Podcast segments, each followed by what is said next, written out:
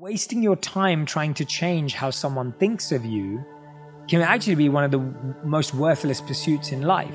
But changing how you think about yourself is probably one of the most worthwhile pursuits in life, but the one we spend less time on. We're constantly trying to change how people think about us. And we think if they think highly of us, then we'll feel better about ourselves. But that's not the case. The case is we can change how we feel about ourselves by changing our behavior and being more in aligned with the person we want to be with our values. Hi, my name is Dr. Rangan Chatterjee. Welcome to Feel Better, Live More.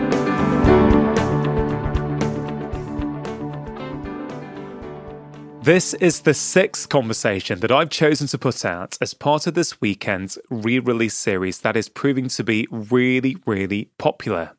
Now, there are so many new listeners coming to my podcast at the moment since the release of my book, Happy Minds, Happy Life. And so, for new listeners, I really wanted to be able to showcase what my podcast is all about and the variety of different topics that I try to cover each week.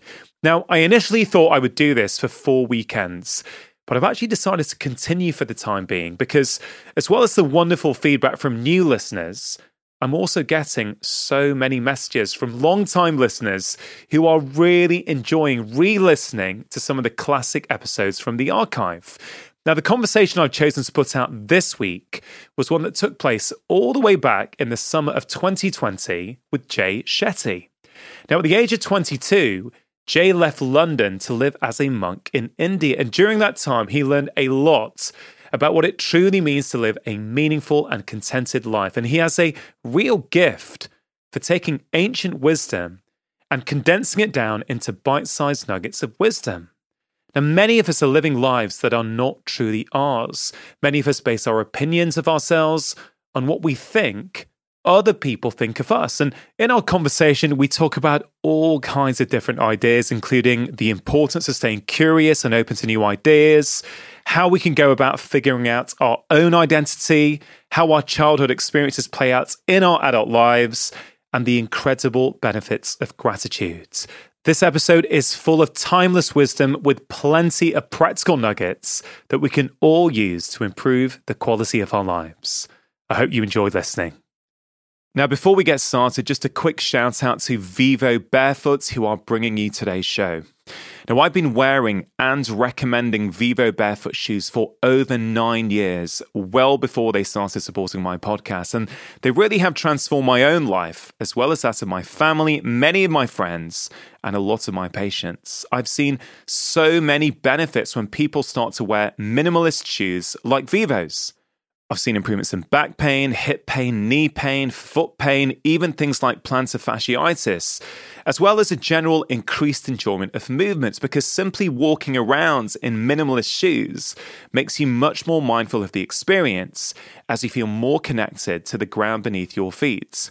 Now, Vivo barefoot shoes are really, really comfortable. They are the only shoes that my wife and I wear, and the only shoes that I get for my children. If you have never tried them before, I really would encourage you to give them a go. It's completely risk free to do so because they offer a 100 day trial for new customers. So if you're not happy, you can send them back for a full refund. They offer a great range of shoes for kids and adults, and for every activity from hiking to training to everyday wear. For listeners of my show, if you go to vivobarefoot.com forward slash live more, they are giving 20% off as a one time code for all of my podcast listeners. Terms and conditions apply. To get your 20% off code, simply go to vivobarefoot.com forward slash live more. And now, my conversation with Jay Shetty. So, Jay, welcome to the podcast. Rangan, thanks so much. I was looking forward to being with you in person after having met you in LA, but this is this is great, man. Thank you so much for doing this. I really appreciate it. Hey, no worries at all. Um, I mean, there's so many ways we could start this, but I guess for me, you know, until recently, I would only do podcast conversations face to face in the same room. And like for many people, COVID has changed things. And so when I do a remote one, I always like to give a bit of perspective to people listening or watching. So I'm currently in the UK. I'm in my brand new podcast studio. Okay. We've got a, a California-esque day at the moment in the UK. It's, it's nice and sunny with a cool breeze. Um, so maybe you could share where you're chatting from, what's going on. How's your morning been so far? Absolutely. So I'm actually in LA in my new podcast studio as well. It has barely been used since it's been uh, created, but yeah, I'm in exactly the same place. It's a it's a beautiful California day, LA day, and yeah, the skies are blue. Every, you know, the birds are tweeting away. So yeah, it's a beautiful day.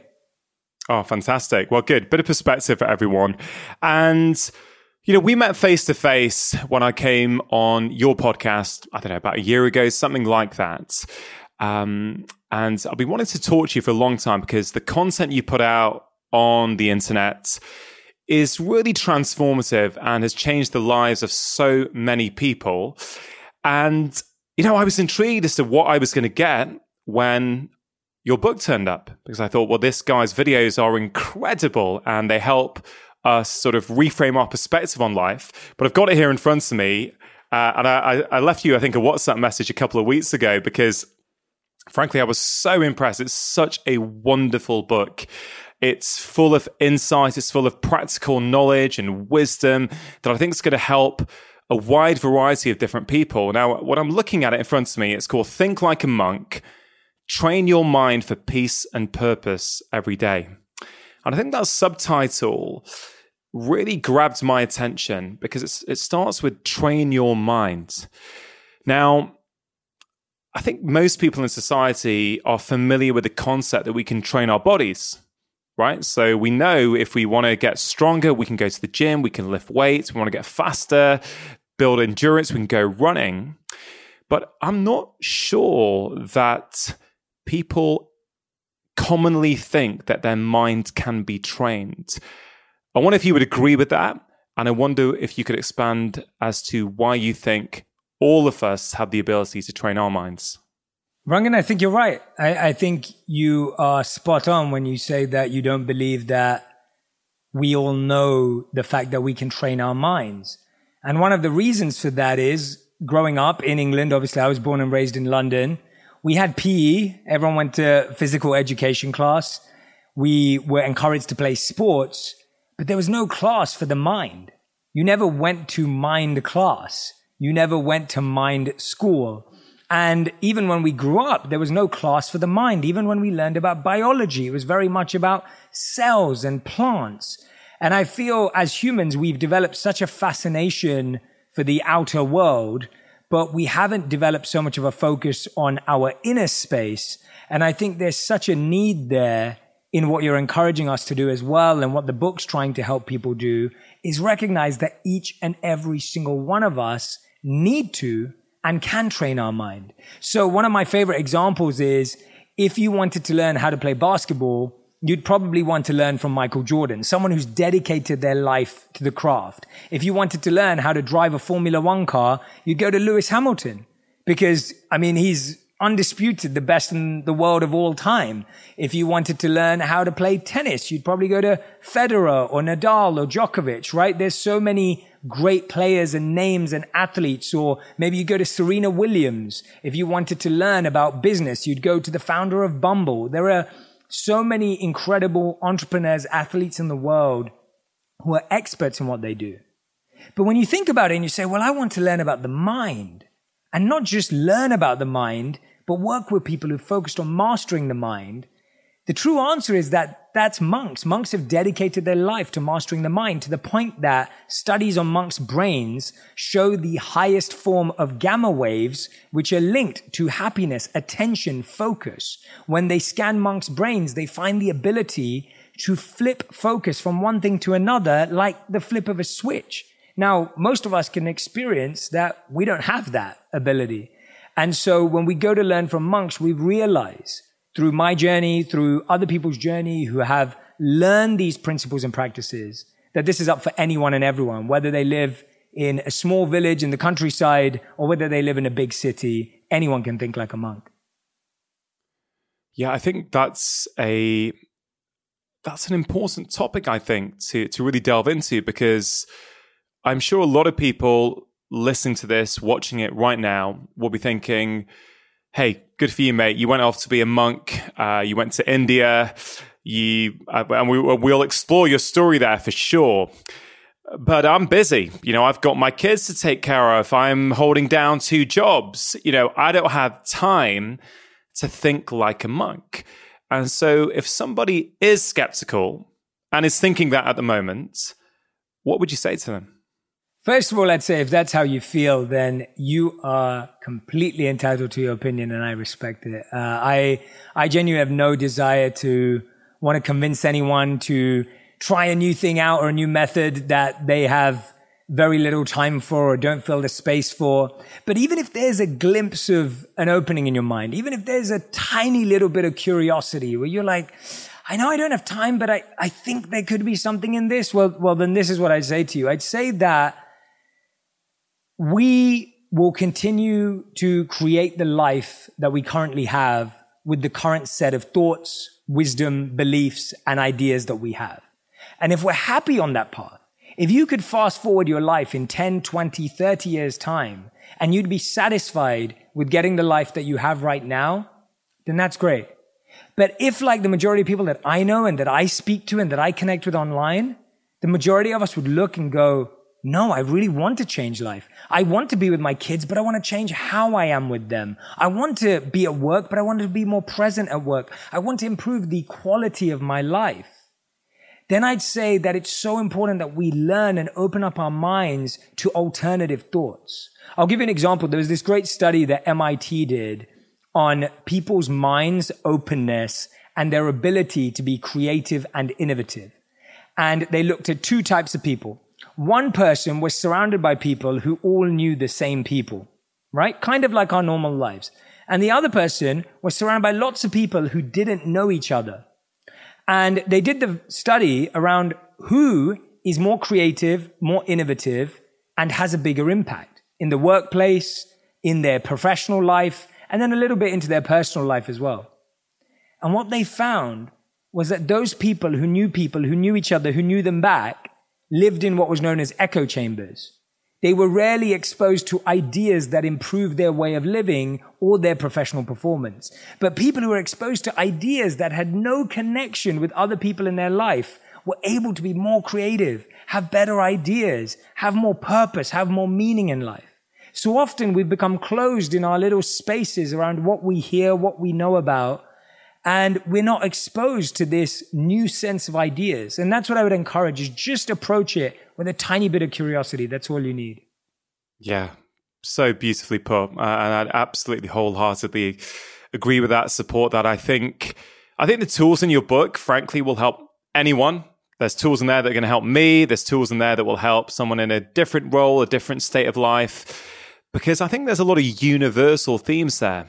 Uh, and I really want to explore and talk about some practical things throughout this conversation, Jay.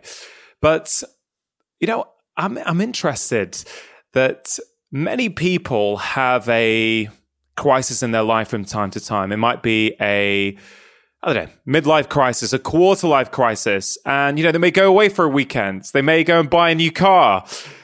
But you had a form of crisis and you went off to be a monk in India, right? So I'd love to understand what happened there. You know, what led you to that? Um, because I think to a lot of people, I wouldn't say it was it's extreme, but it's going all in, right? And um, it, it's fantastic because I don't think until I met you, I don't think I've ever met a monk before. so you know, maybe you could expand on what happened there. Yeah, absolutely. And I was going to say something, Rangan, that from your earlier question of you know, the real premise or the real foundation of this book is that you don't need to live like a monk to think like a monk. What I've done is I've taken the lessons and the principles and all the teachings that I had and made them really relevant and practical for modern life. So you don't have to go and do the journey that I did in order to learn some of these. Now, my journey was definitely from a place of curiosity and it started off not with a sense of pain or stress or pressure in my personal life because I was fairly young at the time. And of course, I'd been exposed to, the different things you do growing up in a family and normal challenges growing up. But really what it was for me is I was surrounded by a lot of friends that were older than me. And my friends were sometimes two years older. Some of them were five years older. Some of them were getting married. Some of them had great jobs. Some of them were making good money. And it's really interesting that they were really honest with me. And they would open up and say to me, Jay, you know what? I've, I've got this perfect partner. I've got this perfect job. I've got this perfect situation, but I'm still not happy. And I'd be sitting there as a young teenager going, how can you not be happy? I mean, you know, you've got a beautiful partner, you're making good money, you drive a nice car, you have a nice home. How is it that you're not satisfied? And it was so interesting to me to be exposed to a group of people that I thought had it all, but felt like they didn't have anything. And then when I was invited to hear a monk speak, and I was fascinated at the time by hearing CEOs, entrepreneurs, athletes, my two first books that I ever read were David Beckham's autobiography and Dwayne The Rock Johnson's autobiography when he was still in the WWF and the WWE. And, and I was fascinated by rags to riches stories and people who went from nothing to something. And then I was invited to hear a monk speak and I genuinely had this complete dismissive demeanor about what monks could teach me. And my approach was, well, what am I going to learn from a monk? How to sit still? What has a monk even achieved? And so when I went to hear this monk speak, I went there with no expectations. But the amazing thing is that I found that someone who had nothing actually had everything. He had contentment. He had satisfaction. He exuded it and when he spoke, he spoke with such compassion and empathy. And I thought, I've never heard any of my friends speak like this. I've never experienced someone have this. And now when I reflect back, I realize very clearly that when I was 18, I'd met people who were rich. I'd met people who were beautiful and stunning and attractive. I'd met people who were famous and successful. I'd met people who were really smart and intellectual. But I don't think I'd ever met anyone who was truly happy. And even if you reflect in your own life, anyone who's listening or watching right now, just think about it for a moment. Who in your life would you genuinely say you believe is content and happy and joyful? I'm guessing you probably count them on your hand. And for me, that monk was the first person that I met that really exuded that. And I wanted to learn more. So for me, it wasn't about being in a major life crisis. It wasn't about things not working out. It was from the perspective of learning through the challenges of my friends who were thankfully so honest with me that helped me question what I thought life was all about. Yeah, thank you for sharing that, Jay, because you know, as you, you as you sort of describe that, I think many of us, I know I have throughout my life, um, looked at various parameters of success you know when, when you're a kid growing up you know what you're surrounded by influences so much of what you think is possible in the world. And i've you know i said this before and as a as a sort of fellow um, indian sort of the child of an indian immigrant family in the uk uh, you know you know the certain pressures and the certain expectations that often come with that. And you know if i'm honest i've often reflected back on this and i say to people you know because being a doctor is deemed, you know, by society as a successful career choice. But I say to people, you know what? Yeah, they say, well, you're so lucky, you're so this, and I, I am lucky. But really, I, I was influenced by my childhood. I was influenced by my upbringing because all my parents' friends were doctors. So all the adults I knew pretty much growing up, apart from my school teachers, were doctors. So therefore it was an, you know, for me, it was a natural progression to then become a doctor. But I will tell you this.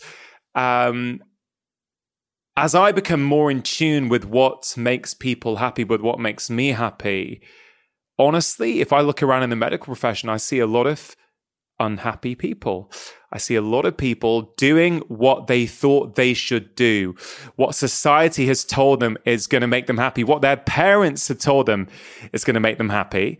Um, and they're doing it and they may be making reasonable money and as you say have the house and have the car but often underneath that there's a feeling of discontentment and you know i i've been realizing this in my probably 30s late 30s but you, I guess, would you, in some ways, to experience it? I think you're in your teens, right? I'm 18, was I was 18 years old when I first had that interaction I just explained. Yeah, because I mean, I wonder if you sort of think back and that is clearly a significant fork in the road for you because had you not do you ever think back what would have happened had i not gone to that talk? I have thought about that a lot. And and i think we should. I think we should reflect on life like that. It really makes you grateful. And i always look back at that day as a very humbling day because you know i went there with my egotistic arrogant 18 year old nature of what am i going to learn from this guy and then obviously that becomes the best decision of my life. And so life's humbling in that way, right? Like I don't look back at that day and go, Oh, I made the best decision and I'm such an amazing person. I look back and go, wow, I was so, so arrogant and did not realize how much I could learn from this individual. And it, it's almost like this ironic moment. But I think about it all the time. I think if I didn't go that day or I didn't meet monks or I didn't meet people who were trying to live on a higher frequency or a higher vibration, I believe that I would have ended up chasing all the normal things that I was chasing in terms of stability, security. I probably would have had a comfortable job and done just okay. And, you know, life would have been fine. But I really feel that the life I get to live today, which is a life of service and purpose and meaning, is what I would have missed out on. And there are so many times in my life where I wonder what life would have been like. And, and I'm just grateful that I met the right people at the right time. And this is really what this book is about that the reason why I called it Think Like a Monk and the reason why I've gone into the depth around the wisdom and the practices that I have is we don't realize how much we're not experiencing in life. Like you said, we all grow up in this bubble. Like if you grew up in where I grew up, North London, it's a very specific bubble. And then if you grew up in England, it's a very specific bubble. And then if you grow up in the United States, in New York or LA, it's a bubble. And we live in these bubbles. And the challenge with a bubble is that you never really understand if there's something out there that could change your experience of life. And for me, it's so random to have met a monk at 18. Like you said, you, you've never, you know, experienced or met a monk before. And I'm, I'm not a monk anymore. So you still haven't met a monk. We have to find Rangan someone for you to meet.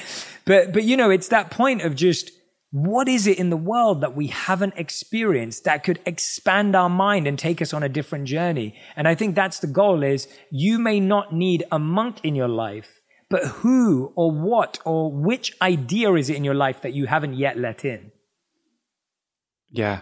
And I think what you speak to there is the importance of staying curious mm-hmm. and keeping somewhat of an open mind. And I think that is something that we see across society now that I think is becoming incredibly problematic where people are stuck in their little silos and you know they don't look beyond that. They're very quick to judge other people who have a different view. They're very quick to sort of shut people down unless it fits with their narrative. And i think really what i'm hearing from you is staying curious staying open-minded looking listening to other people's ideas. It's like you said at the start, right? You're not mm-hmm. trying to persuade anyone to do anything, but if you're a bit curious, maybe there's an idea that someone's going to hear throughout this conversation that just sparks something for for them. Very much like I guess you had uh, when you were 18. Uh, Jay, I think one of the first times I came across you was a few years back. I heard you on an interview. So I can't remember what the interview was, but I remember being really impacted by what you said and thinking, who is this guy? I mean, this is pretty incredible what I heard. And it was, it wasn't one of your videos. Uh, you were talking a lot about, I think, identity. And I think it was something about, it really got me thinking about what is my identity? I guess I was on a journey then anyway, since I lost my father about, what, seven years ago now. I think that was the, one of the significant moments in my life that got me to start questioning everything, thinking about, well, who am I? You know, am I living my life or am I living somebody else's life? I think you expressed it so beautifully. But then when I read your book, I think you start off very early on with identity. So I wonder if you could expand on identity. What is it and why do you think many of us need to spend a bit of time thinking about it? Yeah. So I, I think I know exactly which interview you're talking about and, and what I say in it. There, the monks start with identity and at the root of the issue because a lot of what we experience in the world today, as you know, and, and I know how holistic you are in the way you advise your patients. When you were speaking on my podcast, I was so impressed by you and how you're able to tie in so many psychological and natural practices and relational exercises that can improve people's health and well-being overall. I remember you talking about encouraging your clients to see more friends as a way of uh, changing the way they feel. And I was thinking, wow, this person's got so many great ideas. And the reason is because Rangan, you also have that monk mindset of you go to the root of the issue. It's really easy to just say, oh, well, just take two of these a day or try this or, you know, maybe you need to do this. But when you think about it from the root perspective, where do our challenges arise? And our challenges arise by how we see ourselves. And what I believe Rangan's referring to is there's this quote that I begin my book with and that I've shared in interviews for the last few years. And it's from a writer named Charles Horton Cooley, who wrote this in the 1900s. And what he said is that, sorry, I think it's in the 1800s, at the end of the 1800s, towards the 1900s. And he said, and, and bear with me, and you've got to really listen closely to this. So what he said that the challenge today is, I'm not what I think I am. I'm not what you think I am. I am what I think you think I am. Now, just let that blow your mind for a moment. I will explain it, I promise. I'm not what I think I am. I'm not what you think I am. I am what I think you think I am, which means we live in a perception of a perception of ourselves. So I'll break it down. If I think Rangan thinks I'm smart, I'll say I feel smart. But if I think Rangan thinks I'm not smart, then I'll say I'm not smart. And so the challenge is that we're basing how we feel about ourselves on what we think someone thinks of us. And, and the greatest challenge with that is how do you have any idea if what you think someone thinks about you is even true and whether that's even the best place to start? So that's where our identity struggles. We start pursuing things in life because we think other people value them. It's almost like, let's think of the most playground version of this. If I remember wearing Hi-Tec shoes from BHS to the playground, right? I remember my mom, because my parents didn't buy me Nike uh, trainers uh, or Adidas trainers, which I always wanted. You know, we didn't come from that background. I, I couldn't, couldn't afford them, and my parents didn't want to, me to have them. So I'd walk in with my Hi-Tec trainers from BHS. They were about 10 quid or whatever they were. and, and, and, you know, to me, it didn't make a difference. I didn't really know at that time whether Hi-Tec was good or bad. They were just trainers that my parents bought me. Now, everyone, the cool kid at school had the latest Nike trainers. All of a sudden, I start thinking that he's now surrounded by everyone. Everyone's talking about his trainers. Everyone's giving him adoration. Everyone's giving him respect. Everyone's talking about his trainers. So now I think that if I want to have that same experience and love from people, that I need to get that. Not realizing that I may be able to get deeper love from people by being kind and compassionate. That I may actually be able to build a real relationship with people if I'm loving and, and considerate and empathetic. And it's so crazy how your life can become about pursuing something. And that's why Jim Carrey puts it best. And I'm paraphrasing. He says, you know, everyone in the world should achieve everything they've ever wanted and accomplish everything they've ever pursued just to realize that it's not the point. Now, that doesn't mean the monk mindset is not about not pursuing your goals.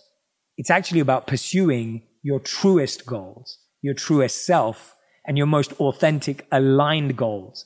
So it's not about not having goals. It's about making sure that your goals are actually yours.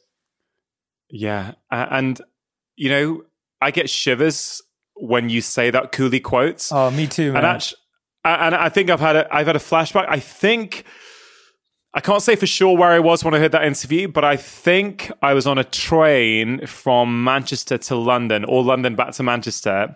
And I think I pressed pause and I think I wrote it in my notes. I think, I'm pretty sure I wrote it and I, I rewound it. I played it again. I thought, hold on.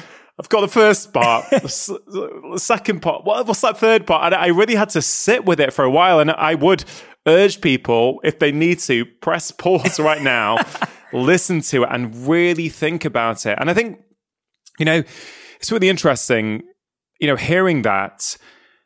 And I reflect on my children who I know you had a, a very brief, lovely conversation with just before we started. But I, I think about this as they go through school and, you know, they start to see what other people have got. And, you know, um, we, my wife and I were very keen to try and not put value on those things because I know I also had experiences like that. When I'd see, oh God, man, they're wearing those things. I want to wear those because if I wear them, I'm going to be happy. Uh, I saw a maybe a year ago or so. I saw a Gary Vaynerchuk video online when he was um, telling someone at one of his conferences he was. You know, he, he, was talking about a BMW, and he basically said to the guy in his, in, in you know, in, in his inimitable way, which is wonderful, um, that I think you own a BMW because of what other people will think of you when you drive that BMW. And the guy literally, you know, in, in that clip, he just sort of sat with it and he, he said, Yeah, I do.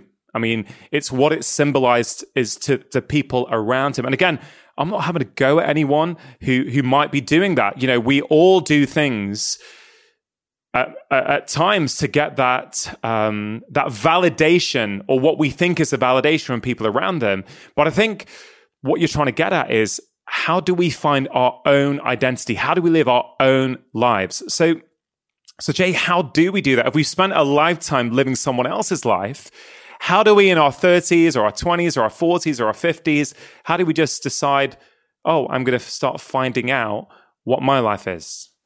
Yes, absolutely. And, and, and I love the tone you're sharing this in Rangan because my tone's the same. Like, you know, I'm not, I'm not coming at this from a point of view of, you know, we're wasting our lives or I've got it figured out. Like I, I don't want to make this about you not getting your goals or not having pursuits or not wanting to become something because I want to do all those things too. But it's about why you're doing it and it's also about making sure they're truly motivated by your inner desire, right? Like that's the point. It's like, if you want to drive a BMW, drive a BMW because that's the car you love. Don't drive it because you think. Uh, if you want to be a doctor, become a doctor because you think that's how you're going to serve humanity, not because you think people will be impressed. If you want to go to Harvard or Princeton or Oxford or Cambridge, go there because you really want to study how to solve the world's problems, not because you think it looks good on your resume right? That's the point that we're going after. So thank you, Rangan, for like recentering that, that tonal piece. And I, I appreciate it. So where do we start? One of my favorite ways to start is looking at what we value. And values are a very intangible word. And so there's a very easy way to figure out what you value. There's two things you have to look at. You look at how you spend your money, the most painful thing you can poss- possibly do. Go through your bank statement and look at where your money is being spent. That is what you value. The other thing that we spend, just like we spend money, is how we spend our time. Those are the two most perfect ways to see what you currently value. Your value isn't what's in your head, isn't what's in your heart, it isn't what's in your mind. It's how you spend your money and how you spend your time. And so, just to give you an overview, and I share this in the book, that research was done on how we spend our time. And the research showed that we spend 33 years in bed, right? 33 years of our life in bed. And seven years of that is spent trying to sleep, not even sleeping, right? We spend one year and four months exercising across our whole lives. These are, by the way. We spend more than three years on vacation. Uh, and we spend a bunch of days trying to get ready and we spend a bunch of time, you know, standing in lines and queues and so much of our time just gets spent. So the question we have to ask ourselves is, where am I currently spending my time? And where do I want to spend it? Now, studies also show that people, everyone has to go to work. So this isn't about what you do for work. People who had more meaningful, purposeful lives and were healthier, wealthier, and wise invested their time in education over entertainment. And Rangan, your your audience is lucky because they get education and entertainment in one place. But, but that's the goal, right? Like that's the goal that you're creating an opportunity for people to find education. The, the smartest, the wealthiest, the most healthiest, the wisest people in the world were reading books, watching documentaries, taking courses, listening to podcasts, learning to better themselves. And so that's the first place to start. The second place, when we look at that value audit, is I want you to write down three things that you're currently pursuing in life. It might be a promotion.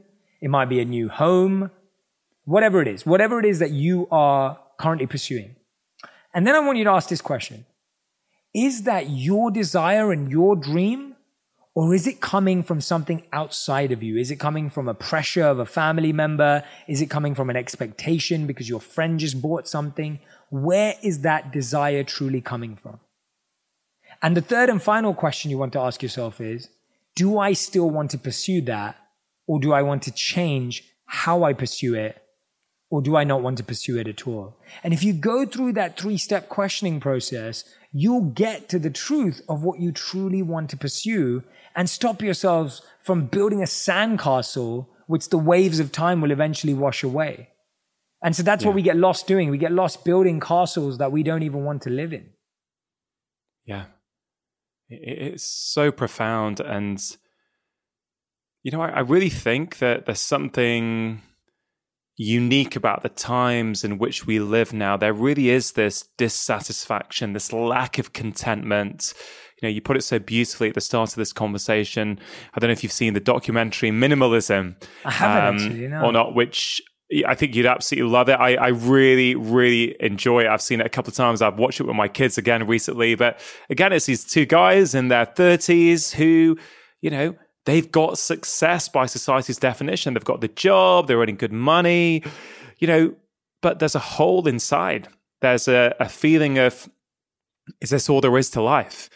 And so I, I really think you, you're tapping on something that is that is really out there at the moment and really if people can get their heads around this, I think it can transform their own lives, but also transform the lives of the people around them, which I think is really, really exciting. Now, you called it a value audit. Now, I thought that word was really interesting because I have been sort of I, had I had sort of nearly three weeks off social media until two days ago. Like I, I didn't post. I went off it. I made a thing of it, and I found that I I found it a lot easier to go inward in my life. It was just one thing to switch off a bit of noise for me.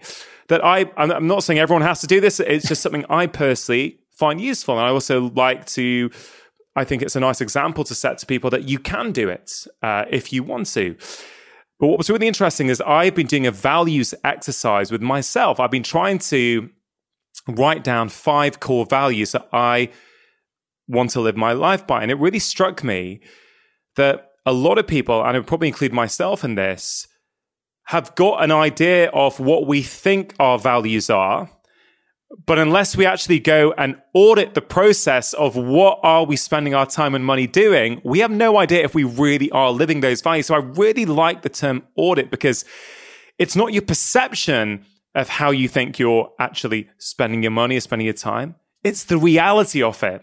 And, and I think it's something that I haven't done it. And I think, I think I'm going to do it. I think I'm going to actually see. Oh, is it aligned with what you say you stand for? Are you actually spending time like that? So, is this a common thing? Do you think for people that they have a there's a, there is a gap between their desired values and their actual values? I genuinely believe, first of all, Rangan, thank you for sharing that too. And I, I genuinely believe that people are well intentioned and want to do good in the world. I believe that. I believe that people have a good heart they're smarter than we think they are. They want to do good in the world and they want to put out good energy. But you're exactly right that that intention needs to be converted and transferred into real behavior. And this is where you'll find, you know, you'll hear a friend or someone you know say, oh, you know, I really value loyalty and, and I really don't like gossip. And then you find out that that person was gossiping about you.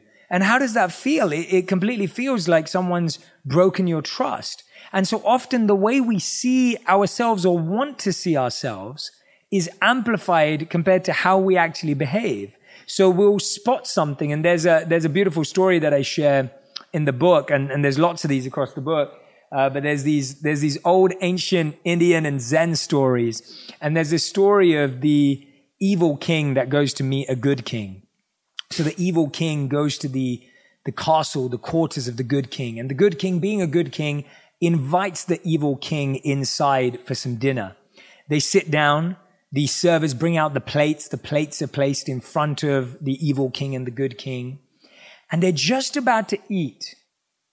And as just about as they're about to eat, the evil king switches the plates. And, and the good king goes, what's going on? Like, is that some ceremony in your time? Like, look, why are we doing this? And the evil king goes, well, I don't know. You might have poisoned my food. You, you might be trying to kill me. You might have poisoned it. And the good king just bursts out laughing. He's just like, really? Like, come on. This, like, I've invited you over for dinner. Like, this is my team. Like, you know, whatever it is. Like, let, let's start eating right now. And just about he's about to eat, the evil king swaps it back again. And the good king goes, well, now what then? And he goes, well, I don't know. You might be double bluffing me. And that night, the evil king doesn't eat. The good king happily eats his plate. The point is that so often we think we don't have some of the mistakes that we make, but we see them in everyone else. We see those mistakes in other people. So we'll say, oh, this person's not doing this right, or I don't like the way he or she talked to that person. But if we really do an audit in ourselves, we'll realize that we have a lot of those same challenges and feelings that we may think others have. And so for me, it's sometimes a really scary and daunting task to do that values audit.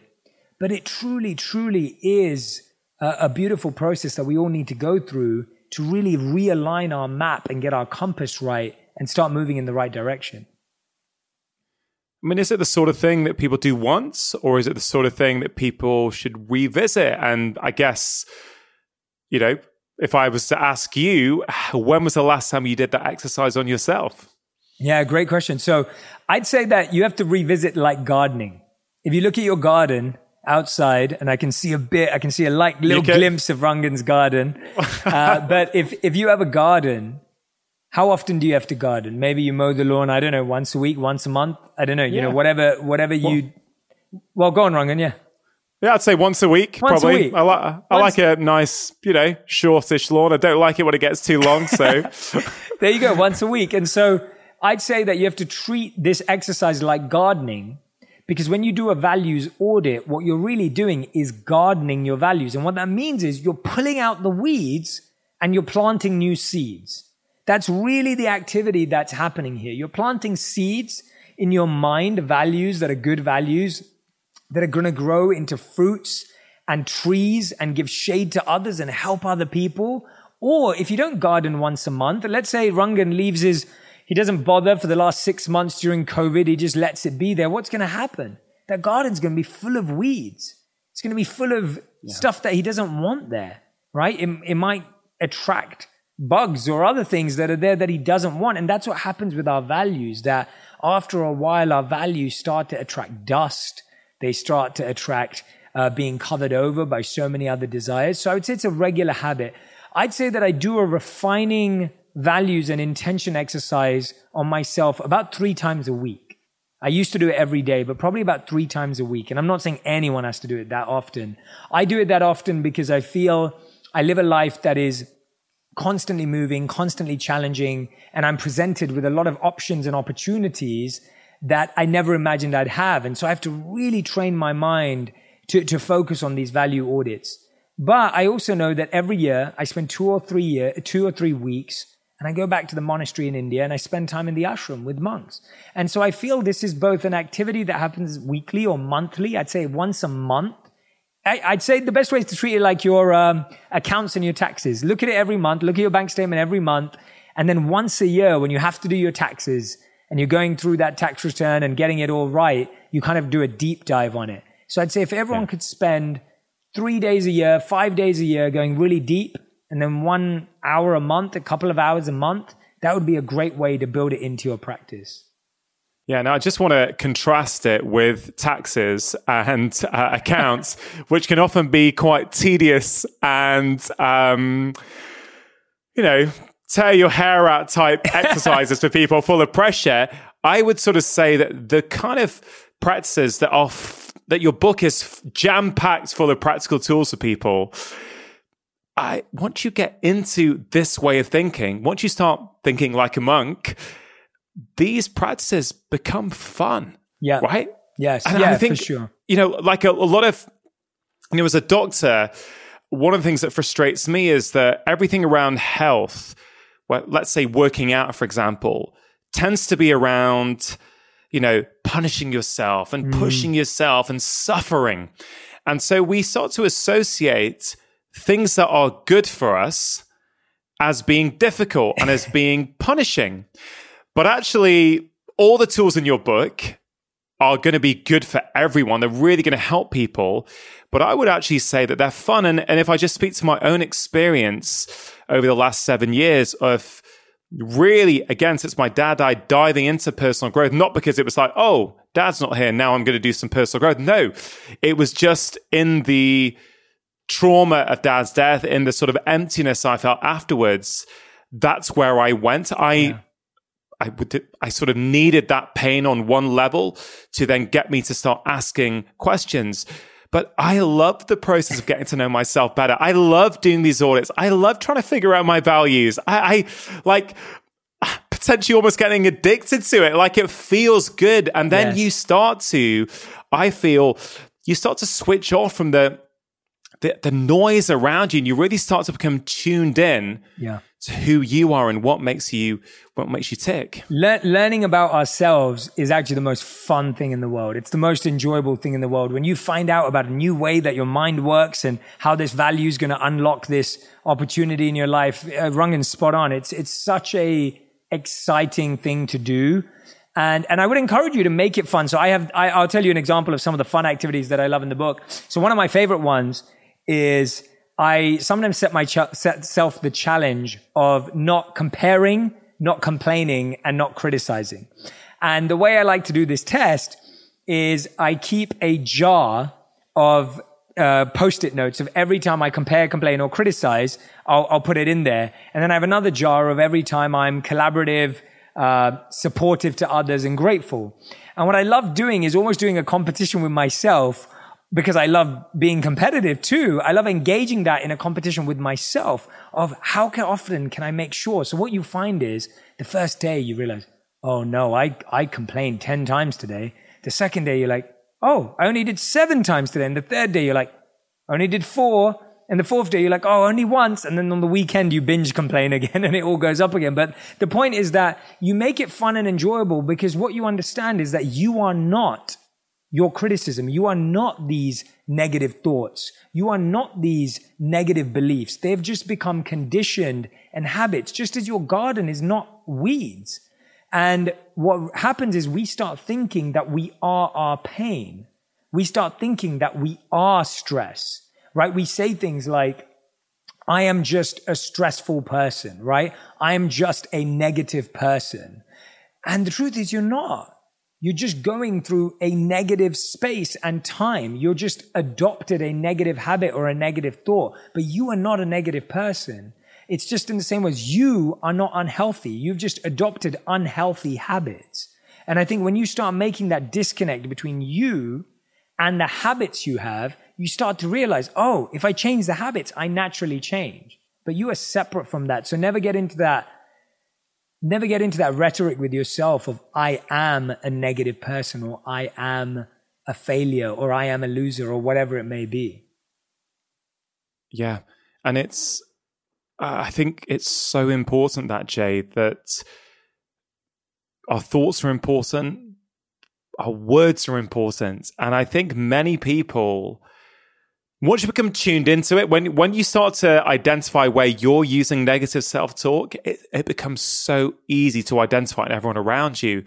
You know, it's it's something that I spent a lot of time thinking about, both for myself personally, for bringing up my children. It's something we talk about a lot at the dinner table about how we're saying things because words are powerful. You know, words become thoughts, right? And they, they, they sort of can, you know, you mentioned those things. People often do think that they are their pain, they are their feelings without realizing that these things are transient. They come and go and you are actually separate from that. But if you define yourself by that, it becomes very hard to change. Um, you know, you mentioned, you know, I, I guess a lot of words that people who have a victim mindset um, may say.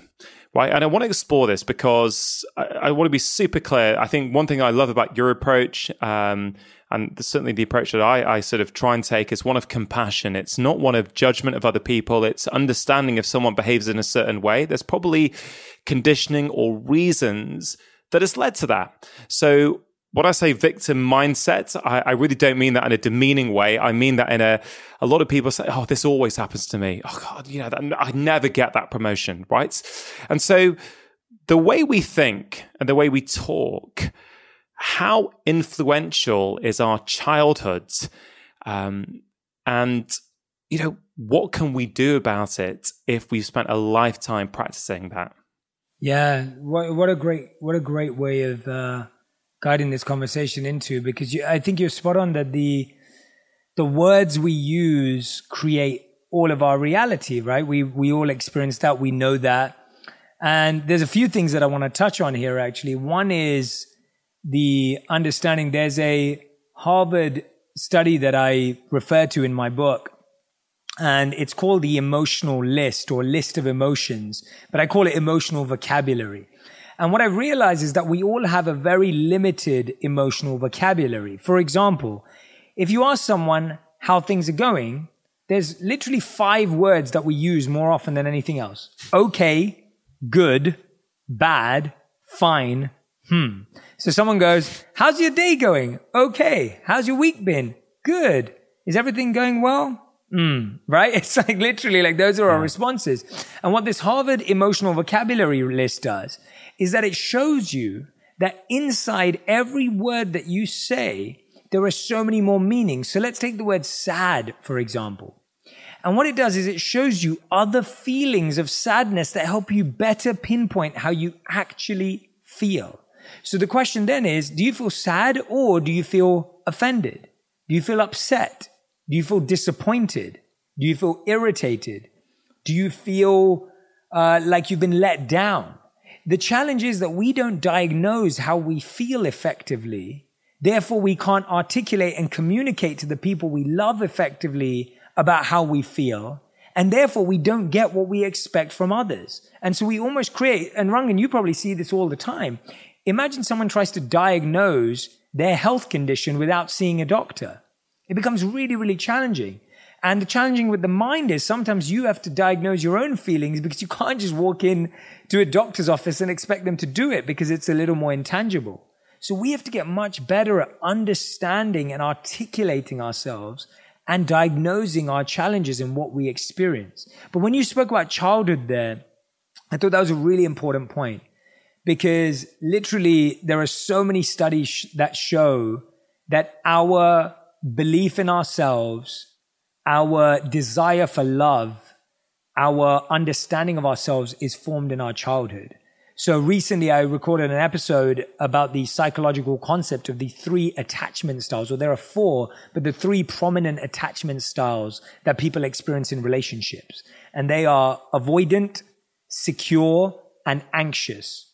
So all of us either have an avoidant relationship uh, attachment style, we have a secure attachment style, or we have an anxious attachment style. And I'll explain what they are.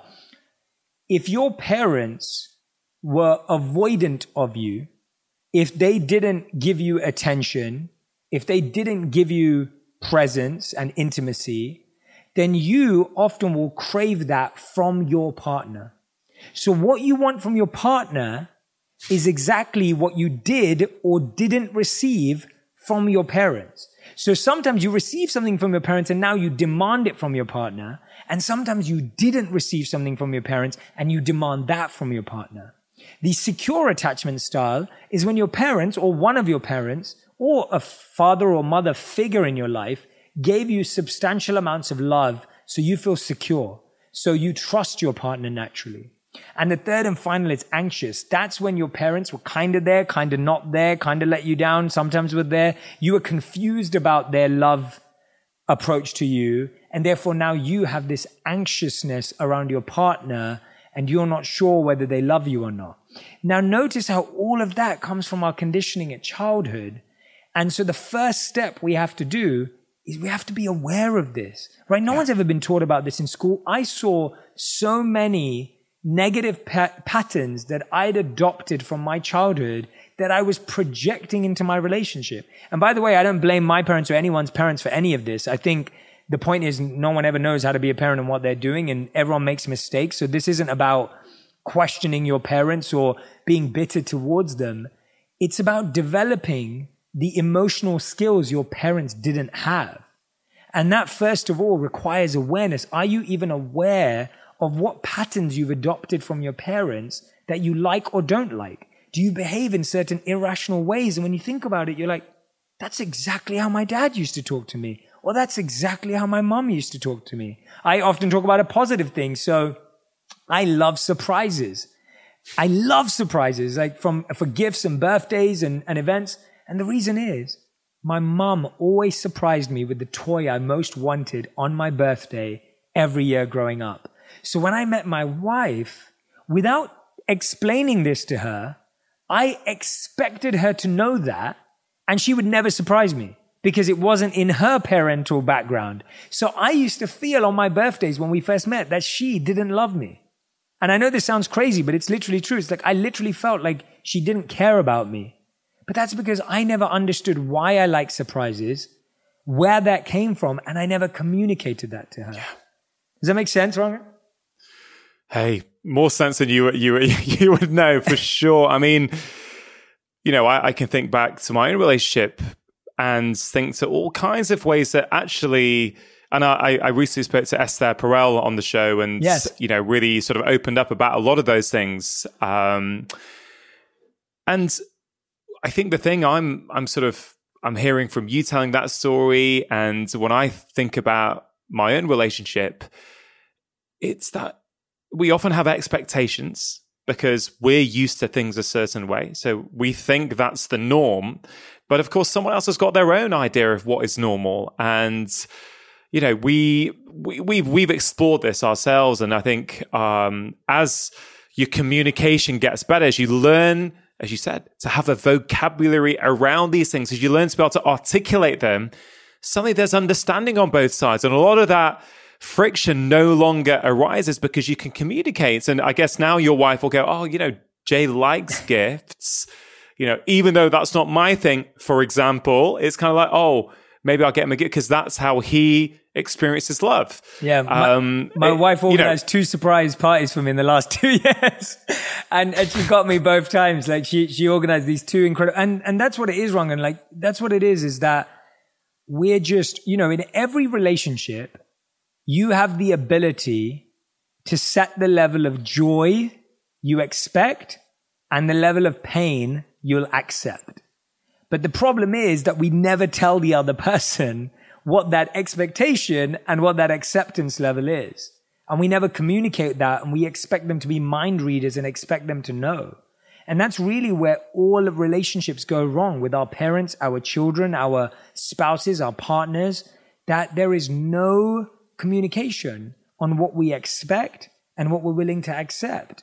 And, and that creates so many issues that you then think you broke up over something big when actually you broke up over words and definitions.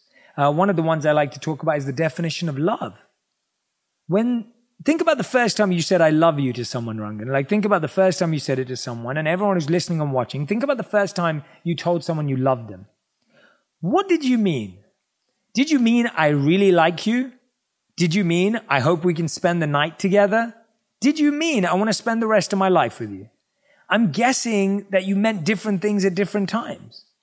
And now think about when someone says, I love you back to you. Have you ever asked them what they meant by that?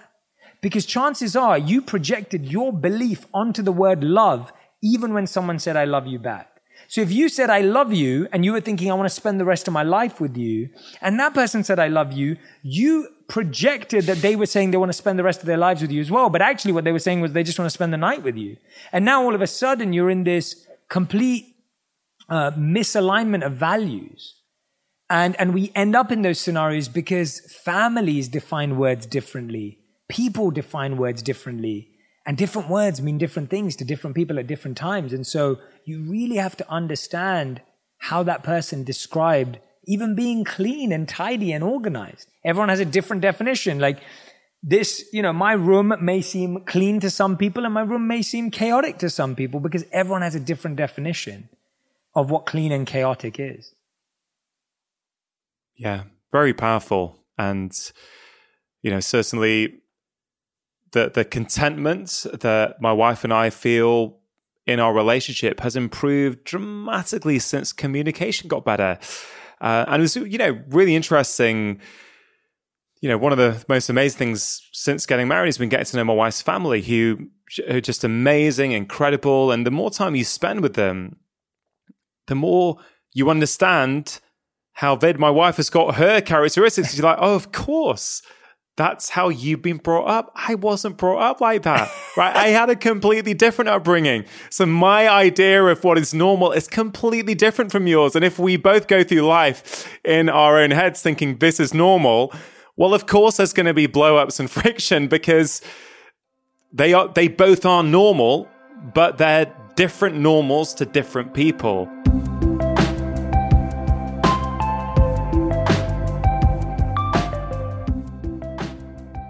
Just taking a quick break to give a shout out to Leafyard, a fantastic new mental health app that helps motivate people to take control of their mental well being.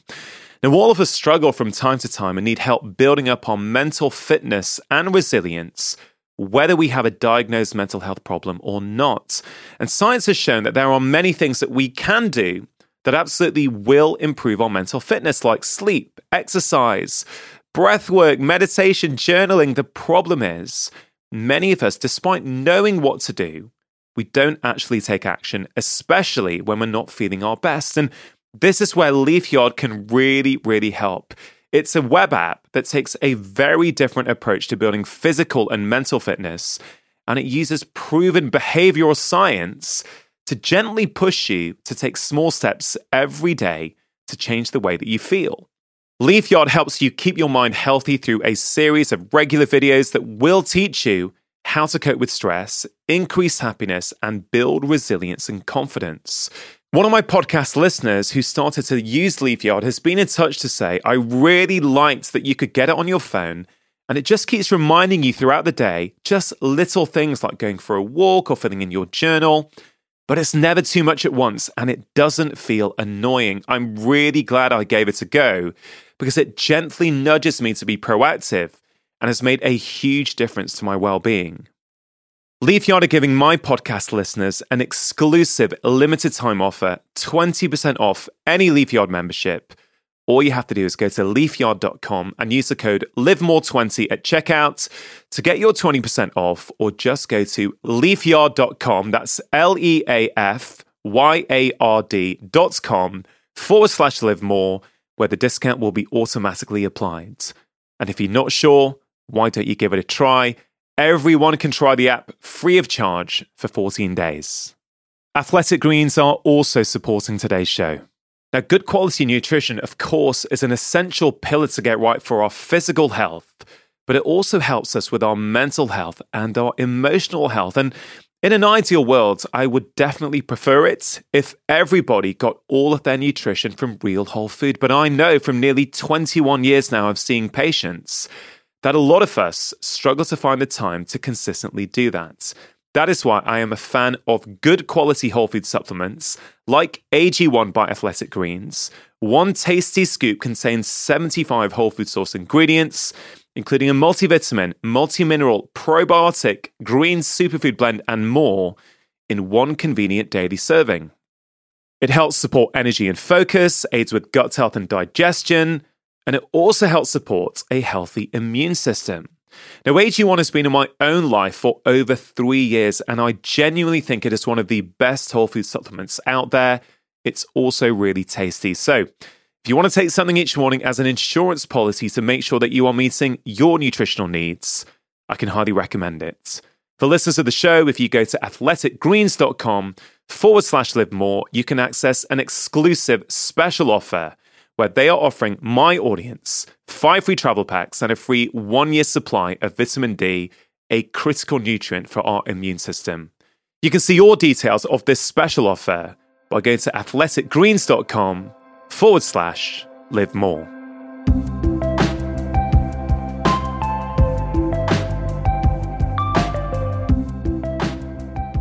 You know, as you you sort of talk about relationship, you uh, reminded me of a moment in your book where you spoke about your relationship with your now wife when you first started dating her, and um, I think you took her out to. I think you saved up. Um, well, you can you can share that actually. What what happened? And I'll, I'll tell you the reason why it, it, it made me stop and laugh is because it reminded me, although there were different scenarios. I remember when I first met uh, my now wife when I when I went out, you know, when I was just dating her for a few months. Um, I remember, like, so I'd played in bands for a few years, and I, at the time, one of my uh, solo EPs was being sold in HMV in Manchester, and I had a couple of shows. And I think when we first started dating, she came along, and then I can't remember when, but a few weeks or a few months into, it, I said, you know, hey babe, I've, I've got the show tonight. Do you want to, you know, do you fancy come along? And she's like, no, I'm good, thanks. I was like, oh no, you sure? You sure you don't want to come? She's like, yeah, yeah, I'm all right actually. There's something on telly I want to watch tonight, or something, something which was, you know, for my ego at that time back in the day, I was like, oh, why does she want to come? You know, does she not like me? You know, what, what, you know, it was really interesting. But I think that drew me more towards her because I thought I've never had that before. like that was, I think that made me more attracted to her. It's like, oh, She's not bothered about that stuff. And I, actually genuinely do would say now that's one of the best things about her, that kind of stuff. She does not give two hoots. She likes me and loves me for who I am underneath and not for the kind of, you know, not because, you know, I'm on telly or I've, you know, whatever with these books or whatever. You know, she's not bothered about that stuff at all. And it's the best thing ever. Yeah. And, and that's such a, you know, it's such a blessing to have that in your life, Rangan, because you know, you meet people at different times and people meet the love of their life at different times and it can get really challenging. I, you reminded me of an interview that I think I referred to even in the book of uh, Robert Downey Jr. And I think he's at Cambridge University and they're doing a Q&A with him and they're like, you know, what does it feel like to be Iron Man and, you know, be this incredible movie star in the Avengers? And he's like, yeah, you know, when I come home and I open the door back from work, it's not like my kids in my family are like, oh my God, it's Iron Man. What's, you know, he's just, he's just like, my wife's like, can you, can you take the uh, trash out? And, you know, do my, yeah. and, and it's almost like that reality check. And, and yeah, for my wife, in, in similar what you were saying, you know, for us, it was this understanding that I had believed that the romance that I saw in the movies was what romance and love was about. Because again, how many of us are, our beliefs are set by movies, media, and music? So many of our beliefs and what we expect in a relationship are based on a false show. And if you think about it, movies always end with happily ever after where the wedding just happened. So it's almost like you see nothing after the wedding. And the funny thing is that after the wedding is exactly what life is about. Like that's where life actually starts. Like this life didn't start when you started dating, but movies end with happily ever after and they don't tell the story. And so we all have this honeymoon, happily ever after version of love. And I had that too. So my first date with my wife, I thought, oh, you know, she'll want to go to a fancy restaurant. You know, she'll probably want to dress up. She'll want to do this because that's what I thought from nowhere. Like she'd given me no indication of that. And so again, no checking of expectation, no checking of communication, just complete me on autopilot. And so I booked, I got this reservation at this fancy restaurant. I'll never forget the name. It's called Locanda Locatelli. And it's like this really posh restaurant in London. It's like David Beckham goes there and that kind of thing. And so I'd saved up to take my wife to this restaurant. And she, it was the worst date we've ever been on. And it was our first date. And she was just like, you could have walked me down Tesco's, like the food aisle at Tesco's, and I would have been happier. She loves, she loves, um, she loves going shopping for food. So any sort of Tesco's or Whole Foods or Waitrose or whatever that, she, she loves it. And so, and it was so interesting to me to think, I was like, well, I put all this effort in. And that's what happens. You start thinking, your ego goes, well, you put all this effort in. She doesn't appreciate it. And actually realize, no, it's just, you know, me speaking to her in a language she doesn't understand. And, and this part's the biggest part about her media. And I've got to share this story. So, Rangan, do you remember how much, do you remember any guidance on how much you spent on your engagement ring? Because this is really like profound for me. But do you remember anything when you proposed to your wife? You know what? Yeah, I, you know what? I can't remember an exact amount, but I, I remember thinking, "Oh, how much are you meant to?" And I thought, "Really, that much?" That's like I can't remember what happened in the end, but I, yeah, but but I know that's out there, isn't it? There's Yeah. a, there's a rule by society on what you should do. Yeah, so I so so that was the thing. So I remember wanting to propose to my now wife, and I remember speaking to a bunch of my guy mates who were proposed or were married, and they all said you spend two months' salary on your engagement ring. I was like, that sounds like a lot. I had the same reaction as you. And I was like, okay, that's what you have to spend. So I remember spending two months' salary on my engagement ring for my wife. I, I didn't make a ton at the time, and I worked uh, in a corporate job, and so I did that. And then when I started sharing more ideas and stuff, I really started looking into that. And this is the craziest thing. I found a De Beers commercial in, from 1991. And in that commercial, it's a black and white commercial. I don't know why, but it was chosen to be black and white. And in that commercial, a man proposes to a woman with a diamond engagement ring. It's a De Beers commercial.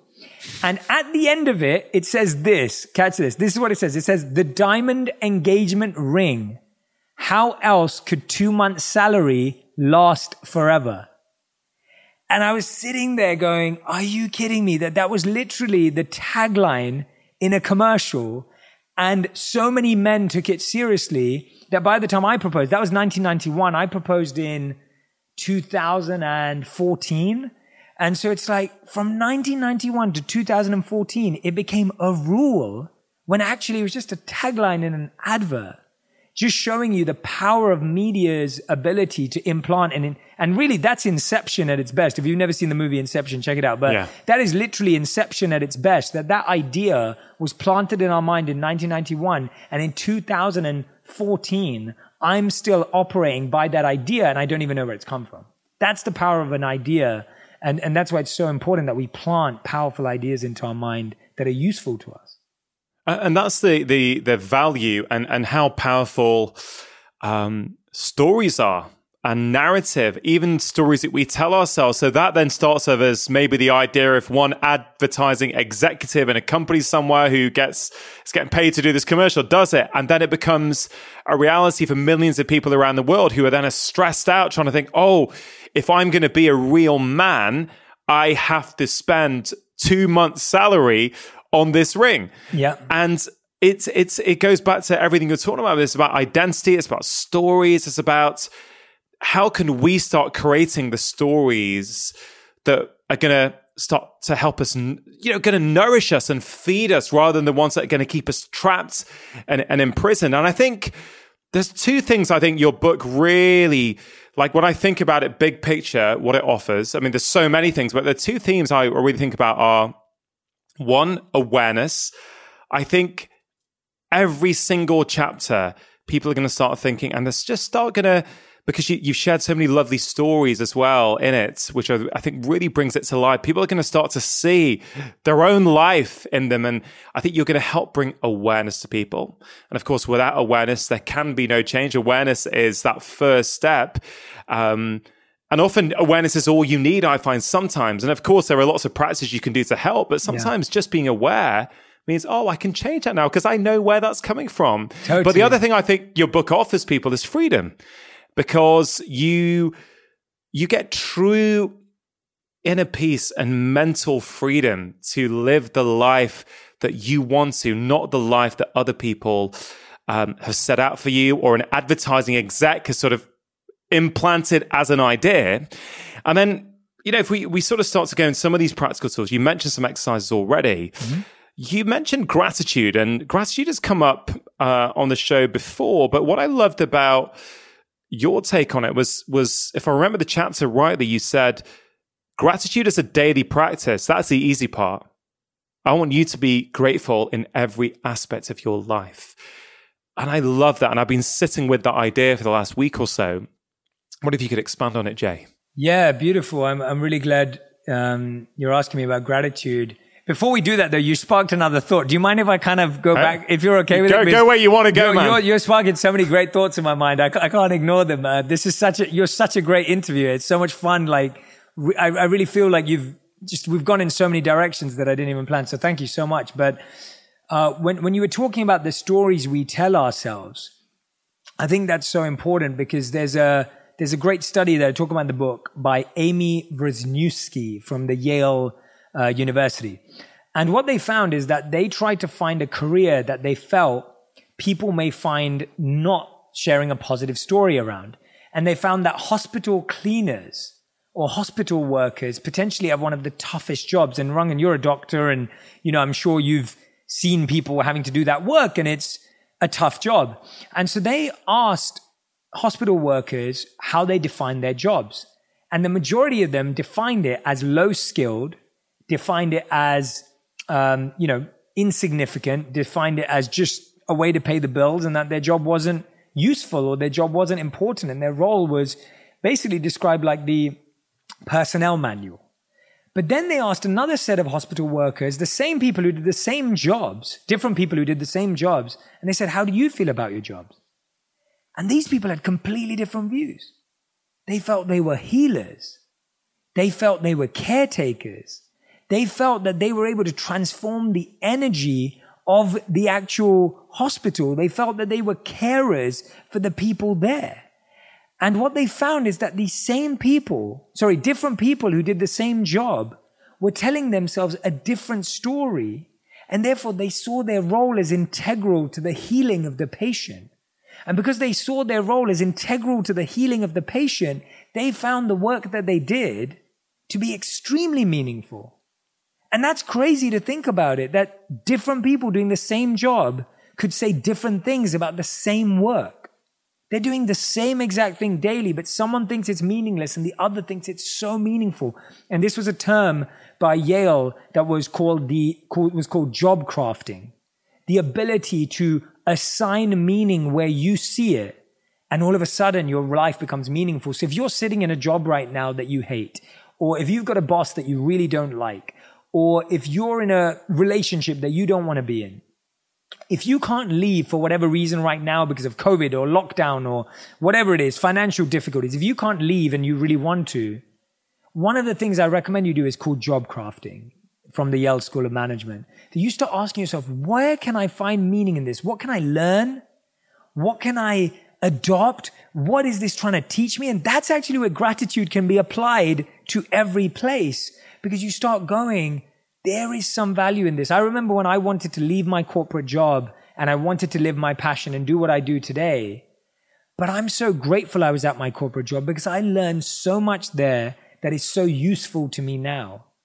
And we find it very easy to be grateful when things are going our way, but we find it very difficult to be grateful when things are not going our way. But what we have to learn to realize, which is a really hard lesson to realize, is that things are always going your way if you're moving in the right direction.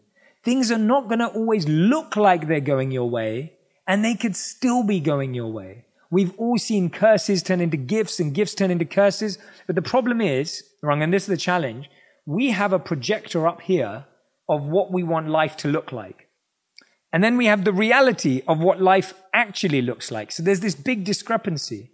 And so sometimes you're actually going in the right direction, but because it doesn't look like your picture and your image of what it should look like, you work less, you become lazier, you become complacent, you try less harder because like, this doesn't look like the right direction.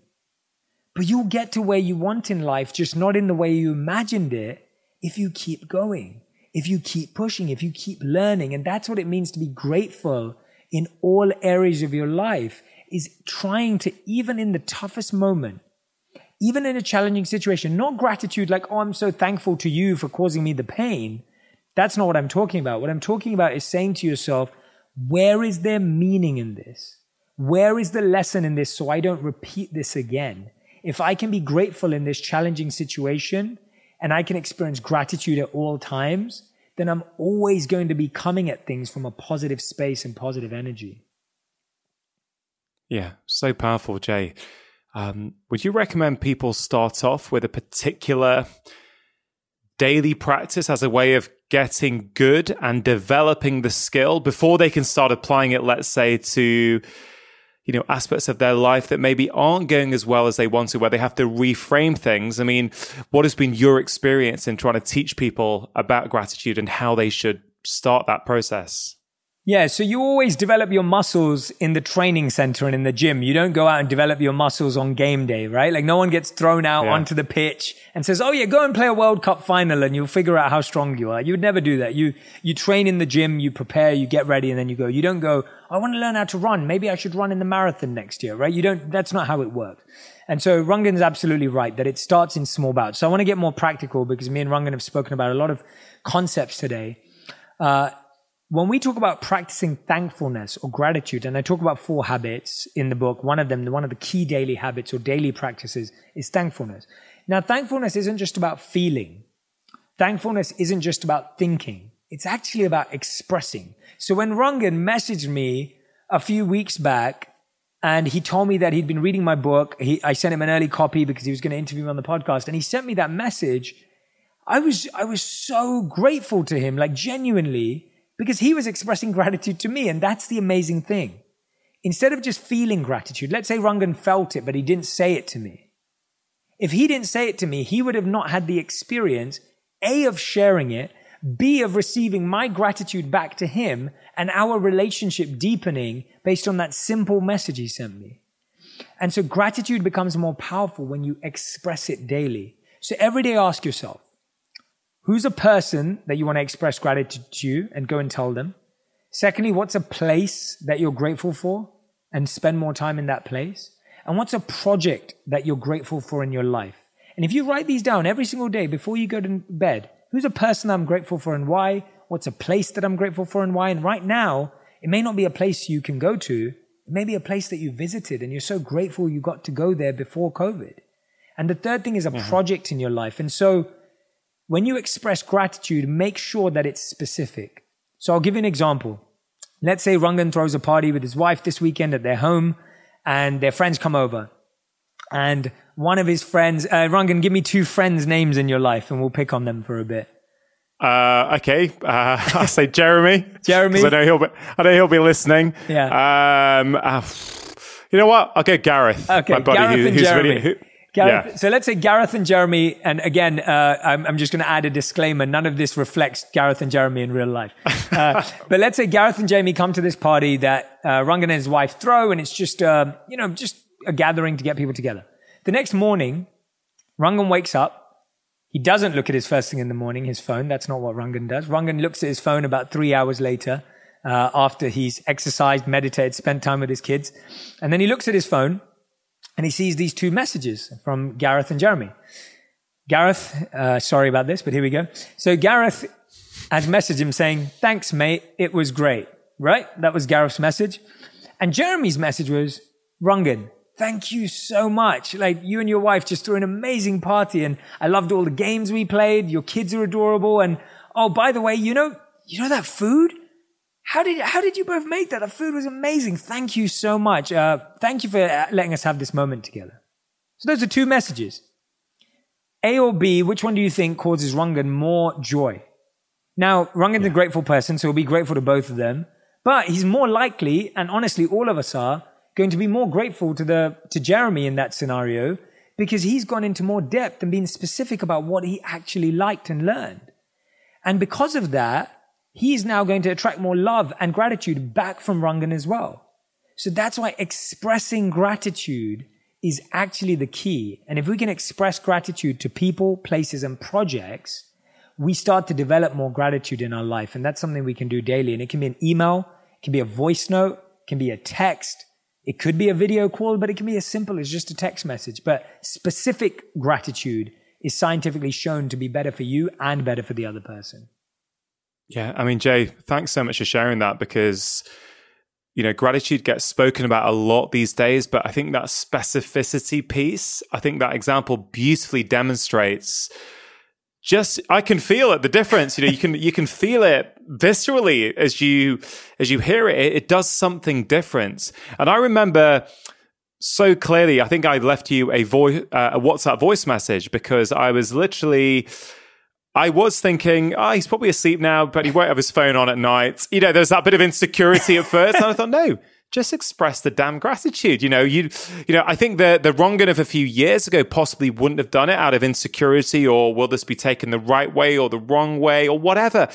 But the, the, I would say, the person I am today, having done a lot of the work and having practiced a lot of these tools, um, you know, there is some, if not only did I'm, as you're sharing, does it feel good for you to get it? But it feels nice to share it. I, I, am doing a lot of voice notes these days. I'm finding I'm going to WhatsApp, pressing the the mic. In fact, someone told me during lockdown that you can actually press it and flip it up, uh, which is oh. my friend Jody. Thanks, Jody. I didn't know you could do that because then you can talk without actually holding it. I didn't know that either. I hold it. thank you, Jody. Thank that you was, so much. Yeah, that, that's actually Jeremy's wife. So, so it's all coming. It's, it's bringing it back together for those guys. But you know, I, I find it's really so I'm a vocal kind of person. I like talking, and sometimes I find it hard to express Same. what I want to on a text message. So I'll just yeah. do a WhatsApp voice message. And um, yeah, I think gratitude is super powerful. One thing I'm going to add, well, I'll ask you actually, do you do your gratitude practice by yourself, or do you also do it with your wife? So I do my gratitude practice by myself, but then the expression may lead to me expressing it to my wife if she's the person that day that I'm being grateful for. And now I'm probably grateful to my wife every day. And so I express gratitude to her every day. Uh, but I really find spending some time by myself to figure out my mind first. It's almost like if you're both trying to solve a problem together, you can help each other, but one person can sometimes take shortcuts because the other person kind of carries the weight. And it's really important to really be clear about who you're grateful for. You can do it with your partner, of course, but make sure one of you are not kind of relying on the other person to come up with all the answers and do all the hard work when it really needs to be a personal feeling. So, you know, yeah, for me, it's, for me, I feel gratitude is the easiest gift you can give someone and the easiest gift for someone to receive, especially when it's genuine and specific. Uh, and Rangan, I would encourage you, not just with me, but with anyone, you know, it was so genuine and specific that, you know, I recommend you continue to do that uh, sharing of gratitude, as you saw, and you said it's visceral. It is. It, it boosts your mood when you're grateful to yeah. someone in a specific way, and then you feel their love back.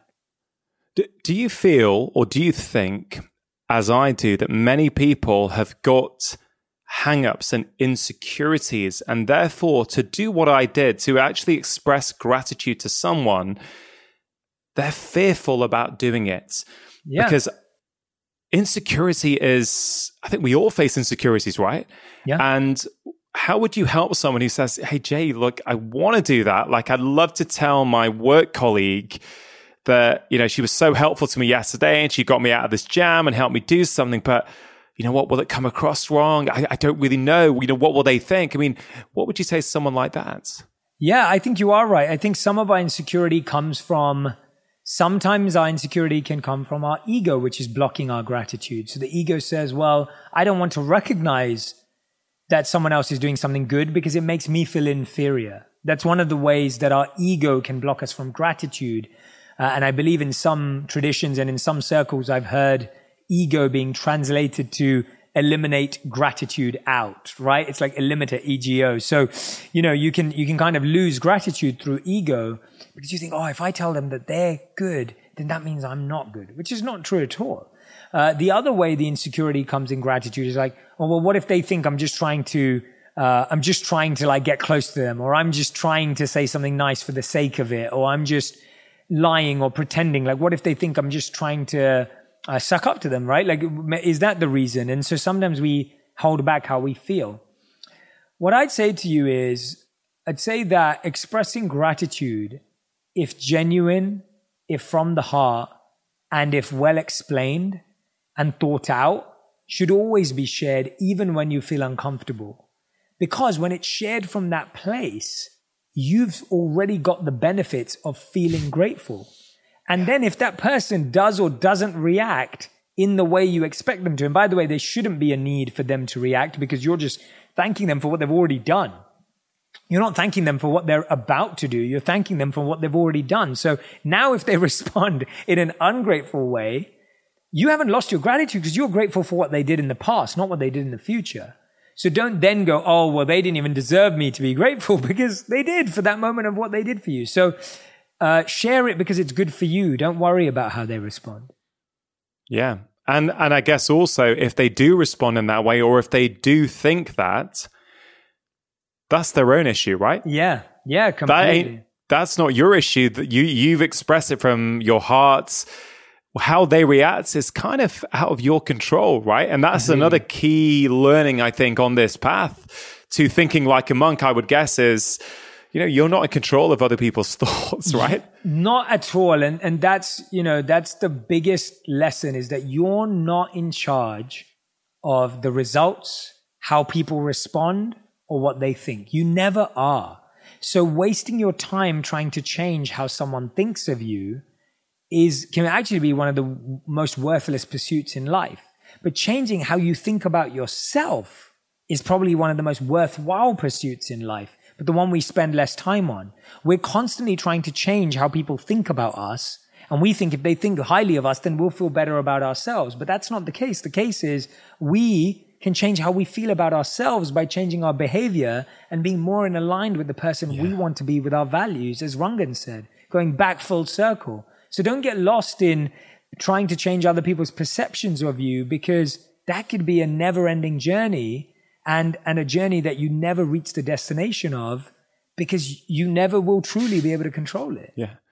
Comes full circle back to that Cooley quote, right? Yeah. I mean, that is, it is such a powerful quote because everything we talk about, you can then just back it up straight into that and it and, it, and again it brings out the the meaning of that quote so much more yeah. but jay when you were when you were just talking there about the insecurity that some people may feel when trying to express gratitude um, I, I was really i was struck by something i wrote down from your book and i can't remember which chapter it's in but you say it's impossible to build one's own happiness on the unhappiness of others. Yeah, so I'm quoting Daisaku Ikeda, who's a Buddhist philosopher, who yeah. says that statement. I believe, I can't remember which chap, I think I start the negativity chapter with that quote.